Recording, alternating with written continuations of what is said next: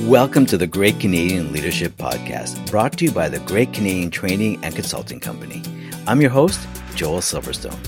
And this episode you're about to listen to is part of our significant four podcast series on navigating difficult conversations. Today, we're talking about managing high emotions and high stakes conversations. So, if you think about a difficult conversation you just had or you're about to have, the emotions and the stakes are probably pretty high. And then add to that mix a difference of opinion. Well, this episode is really going to be helpful and bring some of those examples to life because we are talking with Shayna Beeksma and deals with what she calls the trifecta of emotionally charged conversations because what she deals with is estate law. Talk about high emotions, high stakes, and very often that difference of opinion. One, those emotions are deep and triggered by this life event. Two, there's all kinds of unaddressed family issues that come out now. And lastly, money or emotional possessions are at stake. So listen in for some great insights and examples on how Shayna prepares and manages family members at this emotional moment. And remember, this is the first time that Shayna is meeting them.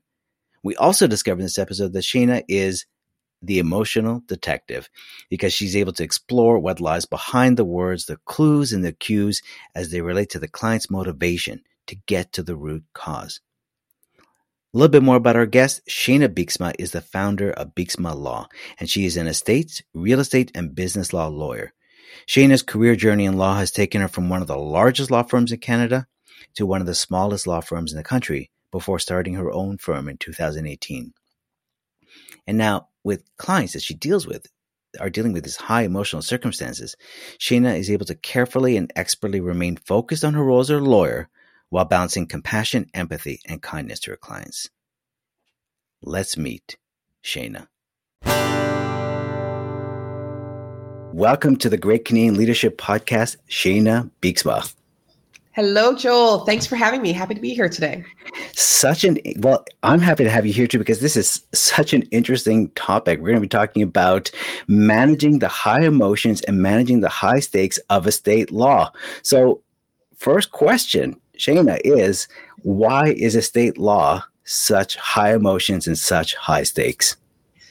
Well, in a nutshell, Joel, it's because you have the intersection of a few things that just really take emotion to a very heightened level.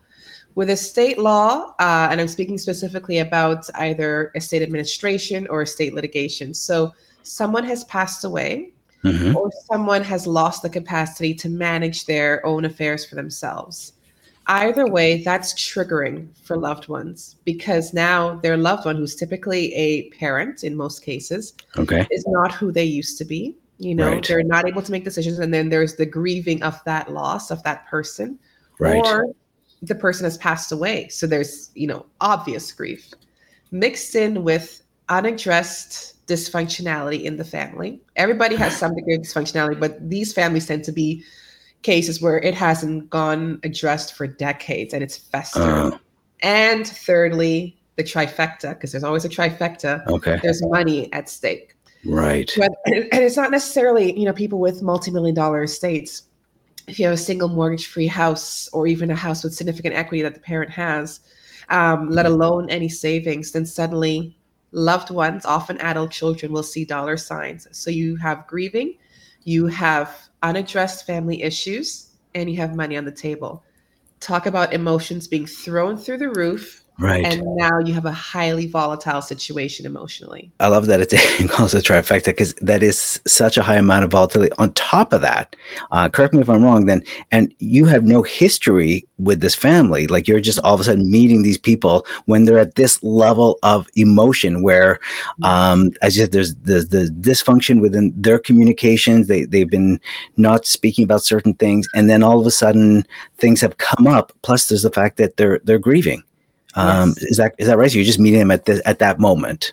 Absolutely, you could almost say I'm meeting them at their worst. Right. Um, in terms of they are at their lowest. In terms of uh, they're in a high conflict situation with typically a sibling or another close family member. Maybe it's a stepmother, and uh, yeah, they're not thriving. They are emotional. They may not necessarily be open to reason right away because. Mm they are in the cloud, understandable right. cloud of their own emotions and their own sense of what's right and wrong, and uh, and I have to take them from that to a resolution, and it is a journey. It doesn't happen right away. Okay, well, you know, as you said, not open to reason and and uh, difficult to distinguish between right or wrong. And here you are, a lawyer, and in legal terms. So I'm just wondering. I have two questions. Mom. My first question is, how do you prepare yourself for that meeting, knowing that, uh, you know, logic and the law might might not be the first thing that comes out of your mouth. So how how do you how do you prepare yourself for this? Yeah, well, I think uh, there's less preparation nowadays than there were in the earlier days of my practice because you know you become more used to the dynamics. But in a nutshell, it's always reminding myself mm-hmm. I am their legal counsel, assuming that they're already retaining us to do the matter. Then I'm their legal counsel. I'm their lawyer. I am not their counselor, right? And those are two very critical distinctions that you have to make, and it's tough because they can blend very well into each other because you often have as we were just saying people that are you know i'm either on a zoom call with them or right. sitting face to face at a table there can often be tears you know these are hurtful moments for them and they're coming to me because they need me to advocate for them and to get them to a resolution that they can either live with or that you know ideally gets them what they want so you have to balance being empathetic mm-hmm. listening, coming across as caring, because you do. I genuinely care about all my clients as persons, but I have to put a line on that. Right. I can't start then giving like life advice or anything like that that I may be tempted to do. Right. Um, that's not my hat. If I start to go into that, then not only am I, you know, blurring lines in terms of what I've been hired to do, but then you can take on an emotional burden yourself that mm-hmm. can start to burn out because there are lawyers in other fields of law who do burn out especially yeah. i know family law has a high rate of burnout because then you may internalize your client's case and then you have to develop your own coping mechanisms for that um, so those take i think more preparation than if you just remember this is my role this Good. is my lane be caring be empathetic but don't cross that line. And sometimes you have to ask your your client the hard questions. You know, I'm listening to them, mm-hmm. but also I'm assessing the merits of their case and if they have something, if they have a leg to stand on or not. Right. So I may have to ask some blunt questions of them and couch it that, you know, I'm not meaning to be insensitive. Please don't think that's the case. But the law right. only grants you a remedy in XYZ situations. And I'm not certain that your case falls under that. Remember, we have a legal system, it's not a justice system. So I have to ask you some questions to see if you have any legal merit to what you're saying. Because, you know, the law's not going to be able to give you everything that you want. And so balancing that listening, but yeah. sticking to your role is so key. Well, the the balance is, is so important, and I like this. It's it's something that's um, uh, from the book called Crucial Conversations, and they talk about say about talking tentatively versus speaking in absolutes. So mm-hmm. what you're saying about couching it is is uh, I'm not I don't want to sound insensitive, um, you know, and this is why I'm going to be asking you these questions. And so that's talking tentatively, which is kind of giving a bit of a context, uh, the the emotions around it, and versus speaking in absolutes, which might be I need to ask you three questions right now, and I need three answers. Yeah. uh, and I, I guess what you've learned here is um, you know, the, the other piece was that empathy is doesn't mean that you have to uh, share in their emotion because then it makes it very difficult for you to to to sort of go home at night in a sense, and also it blurs the line for them. Yes, exactly. You want to make it clear what your role is, and oftentimes these people may benefit from meeting with a therapist, right, or a counselor, mm-hmm. you know, mm-hmm. anything like that. And so, if that's the case, then absolutely if they're not already meeting with somebody then i can provide them with some referrals to excellent people who can help them with right. that part of the journey but that's yeah. not my role but it's something you have to remind yourself because it's easy to get into that especially when you know your heartstrings are tugged because you feel so much for what they're going through yeah um, you have to remember stay in your lane stay in, stay, your, stay lane. in your lane well this is good because people always struggle with empathy in in business um, and especially leaders uh, struggle with empathy in business because um, you know I don't want to be their friend. I don't want to be their therapist. I'm still their leader, but I still want to be able to show compassion and understanding of what they're dealing with. Yeah. Um, and so I guess the best definition for this is what they call cognitive empathy, which is I could, I could see that this is important to the other person. So I'm going to acknowledge it yeah. but it's not going to be sort of this uh, what they call compassionate empathy, which is I'm all heart and no uh, no logic, and I'm going to absolutely you know side with them, and we're going to spend the afternoon uh, just sort of delving into the emotions. So this was a great example, Shayna, of how to, as a leader in in business and how to still be empathetic. Yeah. Still be understanding, still be listening, still make the person feel, you know, that they trust you so that when you give them the logic, when you say the here's the law, yeah. they're open to hearing what you have to say. You're able to bring them down from the cloud, basically. Exactly, exactly. And you know, that's something I do pride myself on. And a lot of clients have said that to me over the years is that, you know, especially if they met with other lawyers or worked with other lawyers before working with me in terms of the litigation context, they say, you know, one thing I never doubted was that you actually cared about me. You cared about my case. Right. And you made me feel as if I was important, that you saw me and that I mattered. And so I always thought that, you know, that that means that I'm doing my job right. Yeah. Yes, I'm still staying in my lane, but I'm letting you know that I do care about what you're going through. These are the limitations of what I can do for you in terms of what the law allows. But I see you. I see yeah. what you're going through. This is crappy. This is horrible. Um, but let me see what I can do to help you at least get through the legal wrangling of it.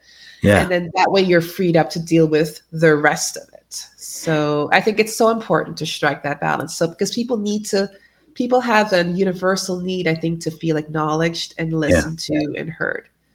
And, and I think that's that's the, the recipe that you're you're sharing here with us, which is um, if you want to deliver difficult news, uh, difficult information, complicated potentially information, and and maybe even even information you say that might have like a high level of emotion, like some people might not be getting what they're going to be getting. Uh, but the first thing you have to do is you have to speak to their emotions first you don't have to be sucked into it. You don't have to. You you just recognize that. And I said, be authentic and say, you know, that is crappy. Like you don't have to try to be sugar coated.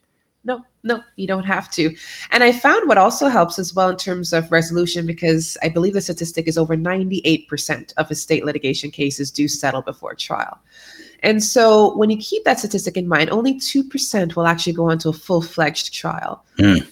I often ask myself during the course of a litigation matter, um, what is it that my client really wants? Right. What What is it at the end of the day? Because sure, you know, in all of the pleadings, which are the legal materials that are filed, the documents that are drafted and filed by the lawyers for the court case, they say that they're looking for damages. You know, I don't know, half a million in damages, and they want control over mom or dad's bank accounts or whatever. They want their sibling kicked off from being the executor. They're challenging right. the will. You have all these specific legal solutions that they're seeking.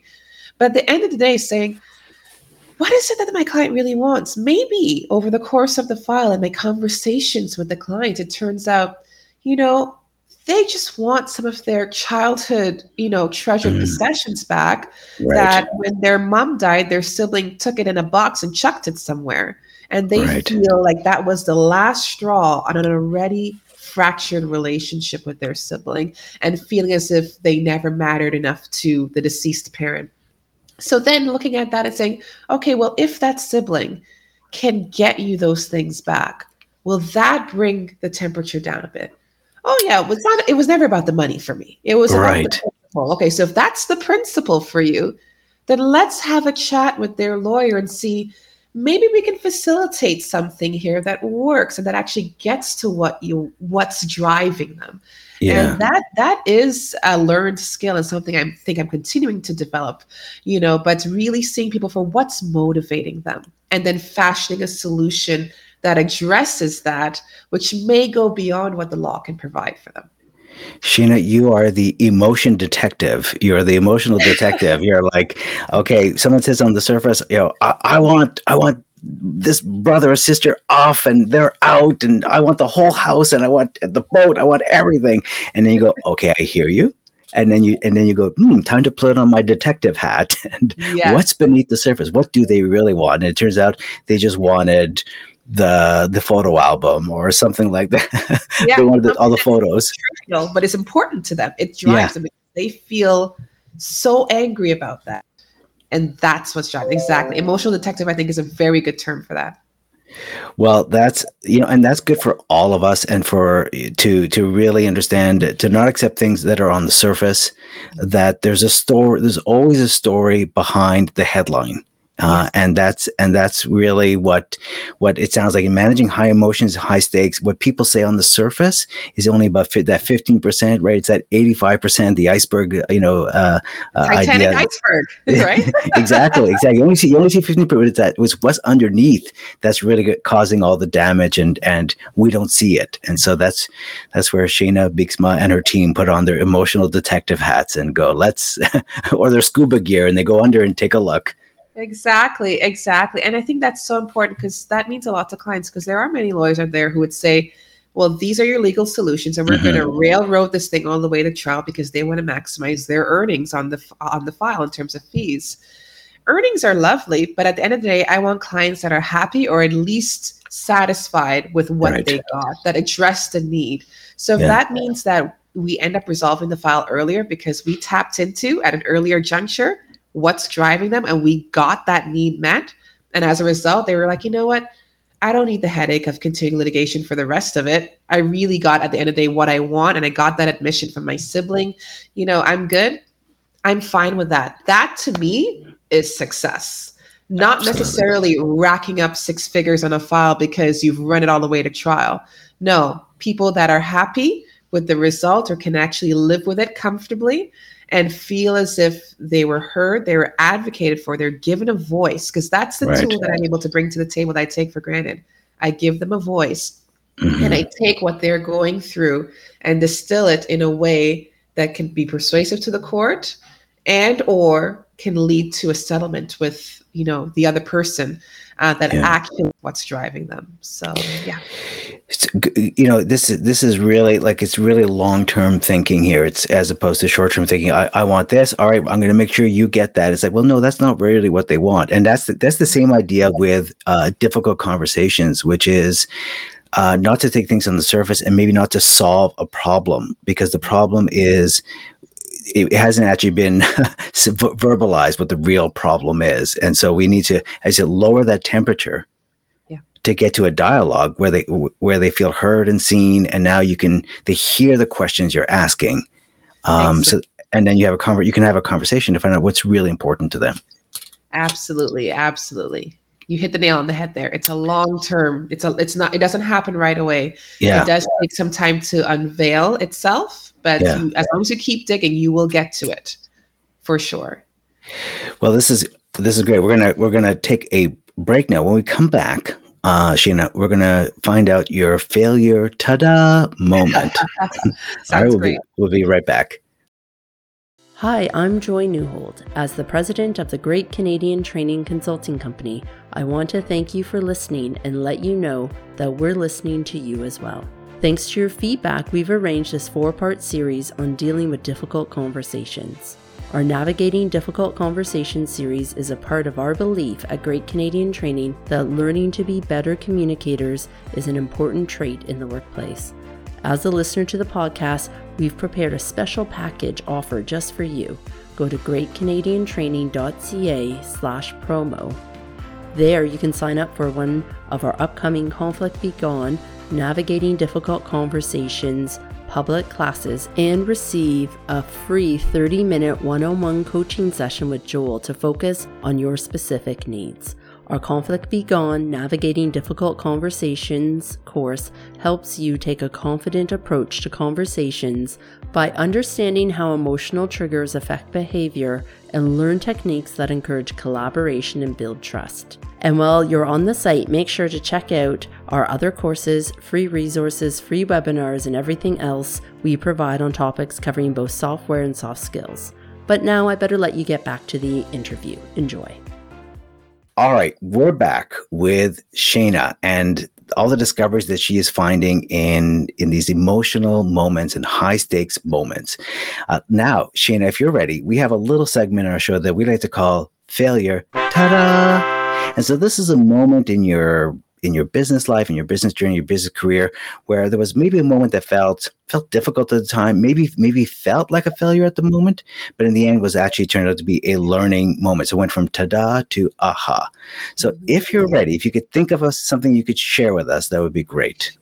Sure, sure. So this one that comes to mind readily has to do with your team. Okay. Because like many business leaders who are listening to this podcast, um, you have it's it's not just an army of one. You have some folks that you've hired that you're working with. Right. So employees. Dealing with a performance related issue uh, with an employee, but where admittedly I overstepped in terms of um, you know, trying to in good faith say to that employee, my expectation is that based on what I'm seeing and based on what I know you're going through, uh, I don't see you being able to do X in this job. Right. Which she used to be able to do for context, but now for circumstances out of her control, she couldn't. Right. Um, but she took that, me saying, I don't think you're ever going to be able to do X again. Right. Which I said in good faith. Yeah. But it came across as cold it came across as blunt. I thought I was being a good business leader to her as her employer by setting her expectations about what's reasonably feasible in this position longer term. But she was quite hurt by that. She didn't say it right away, but she said it to me the next day. And uh, she also said that when I made that remark, she felt dispensable. She felt as if perhaps, mm. you know, I'm putting limits on what she can achieve. She thinks she right. can do more right. and uh, and that she was perhaps now the most dispensable person on the team. And so that was a bit of a reckoning for me because I'm taking it back and thinking that wasn't my intention. That wasn't what I wanted to convey. I, I thought that I was doing you a favor by mm-hmm. setting your standards to be more realistic. Um, but uh, but no, that that wasn't my place. And so I thought about that and realized I apologized to her and realized that I should have shown more empathy. Mm. And I probably thinking about it, it was a performance oriented discussion. Right. Did I even need to mention that? Right. No, no, that probably wasn't something I needed to mention. I could have perhaps, you know, could just said, we'll continue to observe how things go. You have circumstances beyond your control that are affecting your performance right now. Uh, let's watch and wait and see versus being you know, that person that says, I don't think you're going to get to point yeah. point Z anytime soon. Right. Uh, so learning how it's always an evolving journey. It is, especially with people that you're working with, your team. You want to keep morale up. You don't want people to feel flattened. And yeah. I flattened her without intending to. So my intention did not did not match the delivery to the recipient. Right. Right. And uh, I may not have even needed to say that at all. And if I needed to say it, I could have definitely worded it better. Thank you for sharing that. That is that's a you know that is a great example, and it's it's some things we, we all of us do uh, unconsciously all the time, uh, not real. You know, we're, we're we're saying something that to us sounds clear because uh, we know what the intention. As you said, it was all in good faith, but it's how it's received. Uh, and and courage uh, uh, kudos to to this person that came up to you and actually gave you feedback on that if not you would never have known the impact and you both would have been she, you know that that that you know there would have been silence basically exactly and when you think about it especially in today's world where there are many business owners who are struggling with employee retention mm-hmm. and um, and so if they're losing people this could have been someone that I may have unnecessarily lost if she right. hadn't addressed that with me. Because she could have said, well, you know what? My boss just said X. I'm not going to stick around. I'm going to look for another job. I'm out of here. Yeah. But instead, yeah, but- yeah, like you said, kudos to her for saying, you know what, I'm going to bring this up with her. And yeah. I would also like to think that that speaks to the dynamic that we've been fortunate to create in the firm so far, where right. my team has felt comfortable previously and I've encouraged them. You know, let's do a check in Right. Um, you know, and uh, I'll let you know about any feedback in terms of improvement. But please let me know as well. Yes, I'm your boss, but there are always things that I could do better. So on the flip side, I feel good that perhaps because of that habit I'd instilled with each of them, yeah. that she felt comfortable in spite of how hurtful my comment was with bringing that up with me the next day. So um, it was a learning, a learning uh, experience for sure, but it was also a perhaps a bit of a validation that you are doing some things right with this yeah. team and now just continue to get better and better be more empathetic listen more really think before you speak. It's hard in the moment but yeah. really think before you speak. And apologize right away if you mess it up. Well, well same, same thing you've been doing with your clients right? Is thinking about the the emotional impact of the of the words uh, mm-hmm. and uh, and it sounds like you've created an environment of of safety and trust where when you said it like that, it actually felt out of the ordinary. And it's like, hmm, I should probably yeah. tell Shayna that's yeah. that wasn't working for me. Uh, and this was sort of out of the ordinary. And that person felt safe enough yes. to that knew that you would understand when they shared that with you. Exactly. Exactly. Yeah. You got it. Well, thank you. This has been really such an, uh, an interesting episode, and we learned so much about how to manage those high emotions, manage high stakes, uh, how to be empathetic uh, without being, you know, drawn into it, but still make the person feel seen and heard through through your client examples and even through the the, the people on your team. So, Shayna, if if people want to uh, connect with you or learn more about Shayna and your team, uh, where can we where can you direct us to? Yes, absolutely. So you can go to our website, first of all, which is www.beeksmalaw.ca. And uh, you, there is an instant booking tab there if you would like to actually arrange a free consultation with a member of our team uh, to discuss, you know, whether we can help you with something. And um, otherwise, you can also check out our firm's social media. We post a lot on there, including on our website as well with our blog. We answer a lot of frequently asked questions on our blog. So if you're curious Great. about questions about estate law or anything like that, check out our website, check out our blog, check out our firm's social media. We also post, you know, some good general information there. And uh, otherwise, our contact info is on our firm's website. My email address, our phone number for getting in touch with us directly. All at beeksmalaw.ca. All at the exact at beeksmalaw.ca. That's your ground central. And you can go from there. Shayna, thank you so much for being a guest on the Great Canadian Leadership Podcast. Excellent. Thank you so much for having me, Joel. It's been quite a pleasure. Thanks. And now it's time for our three stars, nos trois étoiles. These are the three takeaways from today's episode that you could start to put into practice. Number three, empathy, how much? There is a balance. Try not to take on the emotional burden. Don't get burnt out. You don't have to share the emotions. The most important thing about empathy is to acknowledge the other person's emotions. Number two, do you have to deliver difficult information? Well, speak to their emotions first. This is what's top of mind for them. And then they're able to listen and be more open to hearing the details. And number one, what's motivating them? Put on your emotional detective hat. Be curious about what might lie behind the words or the actions. So, what's the next step? Well, if you're not sure where to apply these three stars in business or maybe even in life, try this in the next few days. Care.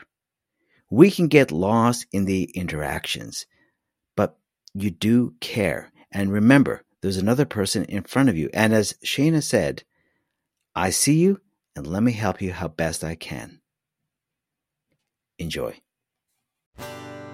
Thank you for joining us in our search for what makes a great communicator.